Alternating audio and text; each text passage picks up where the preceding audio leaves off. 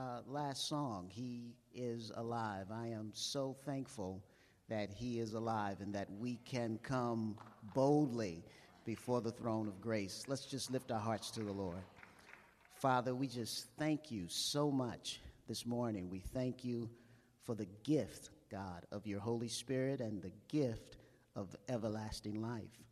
We're so thankful that we can come boldly before your throne of grace in a time of need. And so we just are so appreciative this morning. We ask that you would bless our hearts, that you would cause your word to find a resting place and bring fruit in our lives. Bless the pastor in Jesus' name. Amen. Amen. Thank you, Pastor. All right, I want to start today by asking each and every one of you a question. And the question is this Have you ever been a part of a team? And when I say a team, I don't mean just a loose affiliation of people. I mean a team where you had a common goal, a common purpose, a common mission, and you're all connected in this shared enterprise. Maybe it's been a sports team for you, or maybe a, a team at school, or maybe a team at work. Uh, but if you have been involved in a team, and it's been a good team, you know that there are few things in life that are more exhilarating, more powerful, more exciting, uh, than being a part of a close knit team that's moving towards a goal and an objective together. When I was in high school, um, about five years ago or so, I was, um, thank you, I was on uh, our school's wrestling team. And I can remember with vivid detail the seconds that would lead up to the commencement of a wrestling match. Um, we would all be together in the locker room, 13 starters, uh, each one of us representing a different weight class. Each one of us had put in countless hours drilling and lifting and cutting weight and bleeding and pushing our bodies to the limit and our minds and emotions uh, to, to lead up to this one moment. Each one of us on this team intimately knew what was going on in the lives of our teammates. We knew what was happening in their home life. We knew what was going on with them emotionally, if they had been focused and, and, and, maintained clarity that week, or if they had been distracted. We knew, we knew their weight. In wrestling, you have to know everybody's exact weight. You knew if somebody was point, you know, two ounces over. Uh, you knew you knew exactly what was going on in the lives of everybody. You knew their, their physical condition, whether they were nursing a sprained ankle, whether they had a cold, whether they had bruised ribs. You just you knew everything about your teammates because being a part of a, a team, a real team, is kind of like being a part of a family. And in the seconds leading up to the meet, all of our teammates, we would huddle together in the locker room, arms interlocked, and we would do that thing where you just start shouting encouragement to one another, like coals in a fire. We were getting each other worked up. And then you would hear a crackle over the PA system in the gym. And the 80s rock anthem, We Will Rock You, would start to play. And the crowd would stand up on their feet at Pattonville High School and they would start stomping to the beat of We Will Rock You. You can hear it right now, right? And we would, all 13 of us, single file, come jogging out of the gym, all dressed the same. We've got our black and gray and green hooded warm up suits. We got the hoods down over our eyes, and we are looking as tough as any group of 13 year old, 17 year old, whatever, post pubescent, prepubescent boys could possibly look. We felt like warriors because we were part of this team. And when it was your turn to take on your opponent, one on one, out on the mat, you were physically out there alone, but you knew that you had a band of brothers behind you that were pulling for you, that were encouraging you, and that were supporting you. You knew that whether you had won or lost, you knew that they respected the amount of work and difficulty and challenge that it took to get out there on the mat because you knew you were part of a team. My father used to say, Show me your friends, and I will show you your future. Whether we realize it or not, we're all involved to some extent in teams, either consciously or unconsciously. You're a part of a team at work, you're a part of a team at school, your family constitutes a team. Uh, membership of this church is a team. We all have a common goal, a common mission, a common purpose. And then within this church, we have our what we call our dream team, and I'm going to talk more about them in a, in a few minutes. And then, and then broken down from our dream team, we have smaller teams that are all pushing and focusing and trying to accomplish the mission of this church, engaging minds, encouraging hearts, empowering hands with the gospel of Jesus. And so let me ask you today, in your life, what teams are you on? What teams have you chosen to be on, and what teams have you just sort of fallen into? Um, I want to talk about today, as part of our series, wrapping up our series, the idea that the relationships into which we enter, part of that relationship dynamic in our life, has to include participating in a larger team. If you ask, for example, how does this tie in to the marriage, sex, dating, and hookups? And, and here's how it ties in it is not feasible, it is not possible for any of us to lead God honoring lives, either in our singleness or in our marriage, without being part of, a, of an authentic community of other Christians who will help guide us, lead us, and encourage us in our relationships. We all need to be part of a team. Um, I recently read a really great story about teamwork, and I thought you might enjoy it. It's uh, two guys, they were both businessmen down in rural Illinois. One was a veterinarian, and one was a taxidermist. And these two guys, they, they, um, neither of their businesses were doing well. And so they said, you know what we ought to do? Let's team up and we'll just open one shop. And so that's what they did. They combined their efforts, uh, a veterinarian and a taxidermist. They got together, they put a sign out in front of their store, and it said, veterinarian and taxidermist. Either way, you get your dog back. they, they had a 100% success rate when they became a team. Moses needed Aaron to help him lead the Israelites out of Egypt. Joshua needed Caleb. David needed Joab. Paul needed Barnabas. And even Jesus, when you look back at the Gospels, he started his mission by building a team. Most of the rabbis of the first century, they would teach and then they would wait for adherents and disciples to come to them. But Jesus went out and handpicked a team of people to gather around him. He, he chose a group of 12 to form his crew. And these guys were from different political persuasions, different temperaments, different educational levels, different experiences in life. And history tells us that this team, this team of 12 men plus Jesus, came, who came from this backwater of Judea and with no political connections, no family connections, limited education, transformed the entire globe within a matter of a few decades. Even the Son of God needed a team to fulfill his purpose. And so I want to challenge you today and say if you or I are going to do anything significant, anything meaningful, anything powerful in our life, we have to be able to combine efforts with other people to expand our ability beyond our own to fulfill the purpose that God has for us. We need to be part of a team. So, what does that look like? What does it look like to be part uh, of an authentic community of believers working together one with another. What does it mean to connect with people in, a, in, a, in an effective and efficient and productive way and bring real meaningful change into your life and into my life and into the community around us? And I'm going to talk just for a few minutes today about what that looks like. The very first principle for a team directed life is the hardest one, and that's trust. Trust. That's letting somebody into your world that's letting somebody know your vulnerabilities, know your weaknesses, know your insecurities, your failures, it's your struggles. Because it's easier to remain isolated and alienated. It's easier to remain within the sterile bubble of your own life, but you don't get anything done that way. You don't reach out. You don't transform the world if you stay, uh, if, you are, if you are afraid to reach out and risk joining others, risk getting hurt, risk getting disappointed and wounded let me ask you has anybody been rejected? Anybody ever asked somebody out on a date and been rejected? Just me and two other people? Okay. Thanks, Chris Moritz. I appreciate that, man.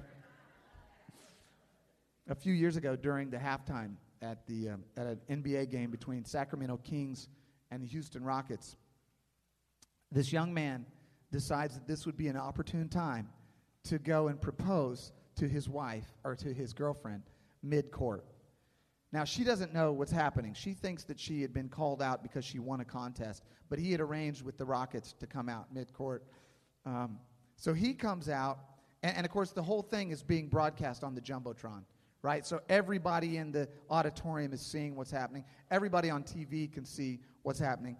And this guy, full of confidence, full of hope, full of excitement, goes out onto the court, gets down on one knee, opens the box, box, pulls out the ring, and says, Will you make me the happiest man in the world?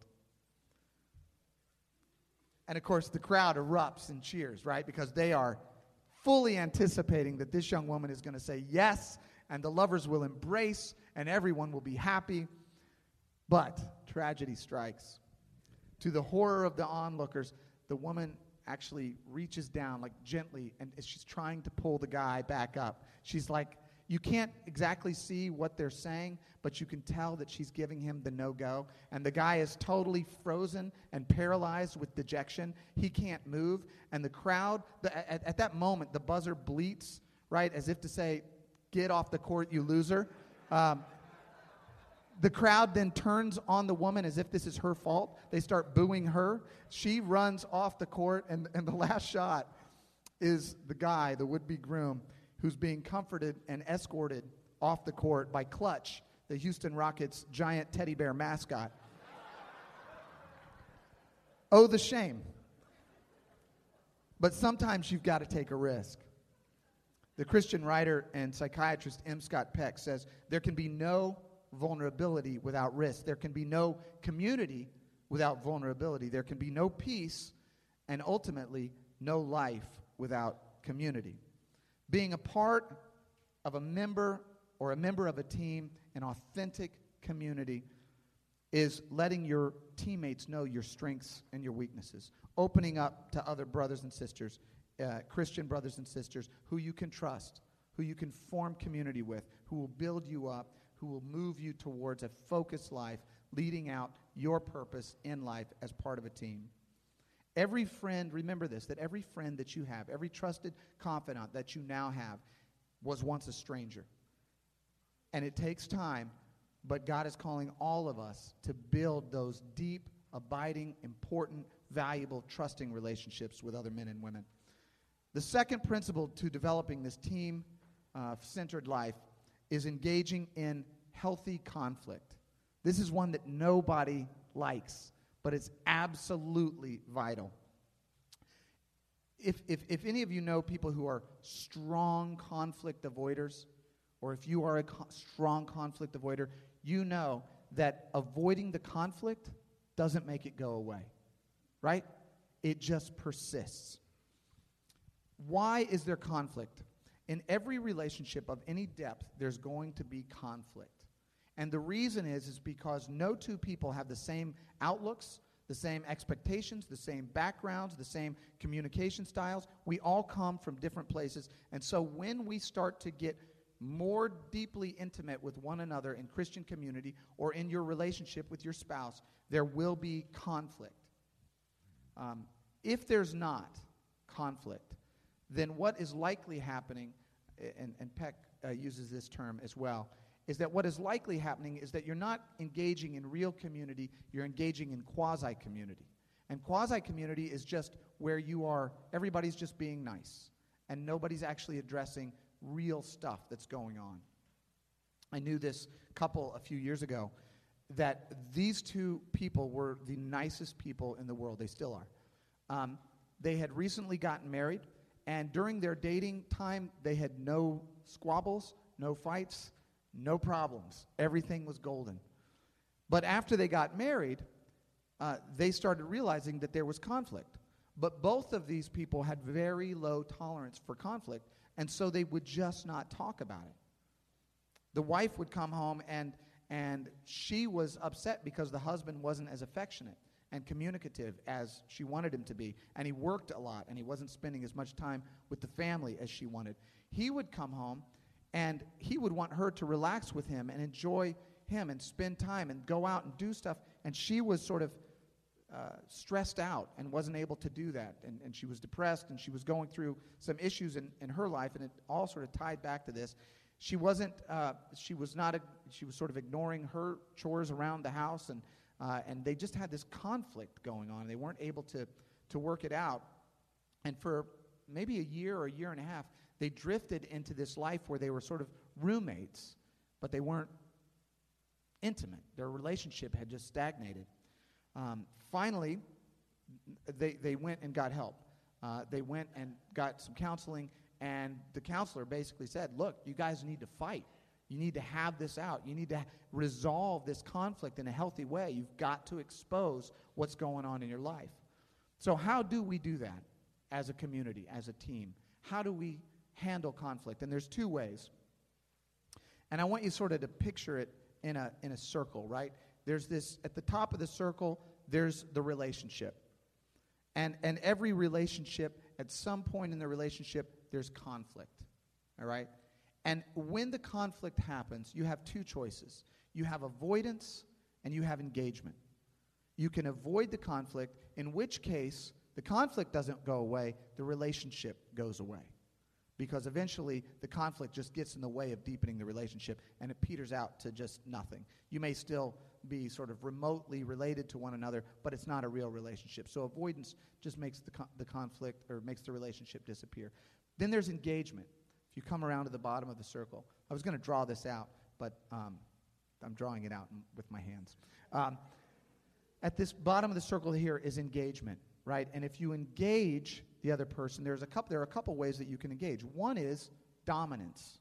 You just assert your will. You say, here's the problem, and we're going to do it my way, and that's it, right? That may work a few times, but eventually that's going to stymie the relationship completely. That's going to cut it off, right? So you've got to, if you, if you want to engage in a way that will strengthen the relationship, you've got to do it with a sense of humility and a, sen- a sense of assertiveness. And I want to read you um, our passage, Philippians 2. I love this passage. Paul is speaking to the Philippians church, uh, the, uh, the church in Philippi, and he says, Complete my joy by being of the same mind, having the same love, being in full accord, and of one mind. Do nothing from selfish ambition or conceit, but in humility count others more significant than yourselves. Let each of you look not only to his own interests, but also to the interests of others. What's he saying? He's saying get on the same page. He's saying work out your differences in humility. Don't be insistent on getting your own way, but look out for the agenda of others as well. Listen to each other. Understand where others are coming from. Put yourself in their shoes. Think about their interests and work towards a resolution. And that's the humble assertiveness that I'm talking about. And what that leads to, if, you, if you're still following the circle, that, that leads to resolution, which leads to intimacy, which leads to a strengthening of the relationship. And that's what the cycle of these of your relationships are going to be in your life, in your in your teams with church, with your loved ones. If you are in real relationship and you are able to humbly and assertively address your issues, this is what's going to happen. Con- conflicts will, will continue to arise, but when you address them and you look out for the other and you try to work things out in a way that's loving and mature and not selfish, you end up with a closer and a deeper understanding of each other. 1 Corinthians says, I appeal to you, brothers, by the name of our Lord Jesus Christ, that all of you agree and that there be no divisions among you, but that you be united in the same mind and the same judgment. He's saying, work it out. He's saying, not necessarily no conflict, but no divisions. Don't let your, con- don't let your conflicts result in divisions among you, but work it out, address it out. There was this uh, great moment, I think it was last year, in the Notre Dame uh, Alabama BCS championship game. Alabama was beating Notre Dame 42 to 14. They were totally creaming them. And there's this play, there I think there were seven minutes left in the game, and there was this moment when the Alabama quarterback A.J. McMahon, uh, and his center, Barrett Jones, had a difference of opinion when they were calling this game. And I know there's Notre Dame fans here, and I know there's Alabama fans here. And I'm not trying to start a fight, okay? We can work this out, folks. But, but Alabama was killing them. And um, And, and, and McMahon, uh, McCarron and Barrett, they were just getting their signals mixed up. And it made them run out of time. The buzzer, the buzzer rang, and uh, it was a delay of game. And you see these two guys, they're on the same team. There's nothing at stake. They've already essentially won the game, right? But they're so insistent on getting it right that, that the quarterback gets in his center's face and he starts yelling at him, which is not a great idea because the center was about 200 pounds heavier than the quarterback. And, and in this, this moment, in front of live television and a game that everyone's watching, the center, Barrett, pushes the quarterback and his own team, gives, gives him a shove. And they're just yelling at each other, and everyone's going, What just happened? But then you find out that these guys, the center and the quarterback, are best friends. They're roommates, they're teammates. They absolutely love each other, but they're always pushing each other. They're always, you know, striving to push each other to become better. There's conflict. And then, and then a few minutes later, the camera cuts back onto the sideline, and you see the two guys hugging it out, right? Because they knew that, that it's, it's, it's not that there's not going to be any conflict, it's that they're going to work it out. They're going to push each other. They're going to try to make each other better. It's iron sharpening iron, pushing each other, holding each other accountable because they're both driving towards a common purpose and a common goal. Every friendship of any depth that you have is going to push you in ways that you weren't expecting. Any, any, any relationship in the church that you have is going, is going if, it's, if it goes deep, it's going to challenge you in ways that you weren't expecting. And that's good. We're called to work that out. And then the third, uh, the third principle here in the team directed life is to maintain focus on the team mission. And this is the last one I want to go through with you. Um, when I was a, a, an undergrad at Mizzou, I was, I don't even know how I was elected to this, but I was elected as, uh, as the SBA director. It was the Student Business Association director. I do not know how I got that job. But, but as part of my job, I was supposed to encourage business leadership and development and entrepreneurship on the campus. It was part of the student government, student body. Uh, but I was not at that time, I was not focused on that mission. That was my mission as part of my, but I had other things going on. How, how many knows when you're a freshman in college, there's a lot going on? Uh, and so I was focusing on other things. And finally, our student body president came to me at one point. He said, Brent, you know, you really ought to do something as the SBA director, you know, that would comport with your mission and, you know, do something. So I said, hey, that's a great idea. Um, what did you have in mind? And he, he said, well, look, why don't you just put on some event? We'll have a speaker you know, you invite the students, and it'll be a, a, an opportunity for students to learn about business, like get a business leader in. I said, great idea. I called a guy, booked this guy who was, uh, you know, sort of on the speaking circuit, um, and then I did all of the perfunctory things that you have to do. I, I, I, ordered the PA system. I, I ordered about 500 chairs to be set up in this auditorium. I ordered some catering. I ordered some food. I got some, a PA. I got you know projectors and screen. I got it all set up. But the one thing I didn't really focus on was getting people there to attend the event. Wasn't focused on the real purpose. And so, the uh, three days before the event, I remember thinking to myself, you know, I really should do something to try to drum up some interest in this event. And so I made this flimsy little flyer and put it in the mailboxes of the business school professors and in my logic, I was thinking, you know what they'll do? They'll pull this flyer out and they'll say, This is awesome. And then they're going to require all of their students to attend the event. And man, it's going to be packed and this thing is going to be huge. That was my wishful thinking logic as a 19 year old. Um, so the night of the event, it's about 30 minutes before the event. I get there, I have my suit and tie on. I walk in, there are the 500 chairs, there's the catering, there's the PA, there's the speakers, and there is the, the, the guy who's going to give the presentation, and he's excited. You know, he's been studying, he's been preparing for this. He's excited to meet a bunch of students, a bunch of business students, and really show them what he's got. Uh, so he and I are talking, and then the student body president comes down, and he's got a suit and tie on, and he brings his girlfriend because he wants to impress her with what his, his team is doing.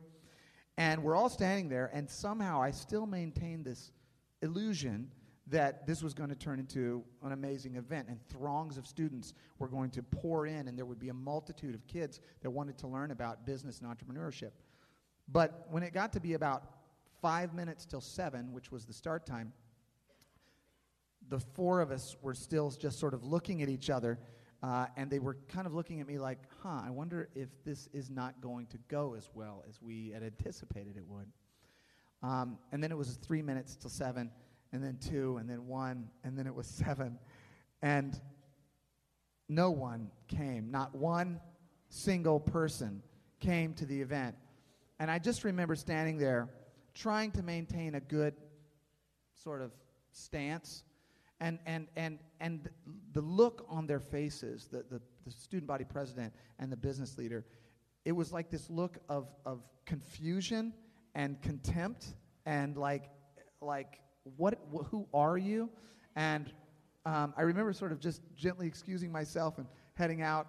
Uh, and then the next student government meeting, I remember I was sitting there around a table, and I heard someone make a motion to dissolve the Student Business Association. And I thought, that, that would mean that I would lose my job on student government. Somebody seconded the motion. Uh, they called for a vote, and everyone voted to dissolve the student business. And, and I actually found myself raising my hand, voting aye. Um, and it all happened, this, this fiasco happened because I wasn't focused on the mission. I wasn't focused on what it is that we were trying to accomplish. I want to take just a few minutes today, and I want to introduce to you as a congregation the teams that are focused on the mission of bringing Christ and bringing the gospel to this church and to our community. We have an amazing dream team here, and they embody the principles that I'm talking about. And I want to, uh, why don't we do this? I want all of our dream team members to stand up and just let's give them a round of applause. If you're a dream team member, stand up. Come on, stand up. Let's give our dream team members a round of applause. And I would also like, for just a minute, I would like our dream team leaders to come up here. You can be seated. Dream team leaders, will you come up here for just a minute? All of our dream team leaders. With enthusiasm. and Thanksgiving. This is this these are our dream team leaders. These are the men and women who are and Michelle Sarich right back there. And then Karen and Jason Fry are outside. They're leading the Sunday school today. But I just wanted to take a minute and say these guys are doing an amazing job at leading our congregation, leading the teams that, that bring the gospel and bring our mission to not only this church, but to our community at large. And I want to say that these guys are doing with excellence what they have been called to do. And this church could not be doing what it's doing, it could not be growing like it's growing without the hard work of this amazing team. Can we give them one more round of applause? Love you guys. Thank you. You can be seated.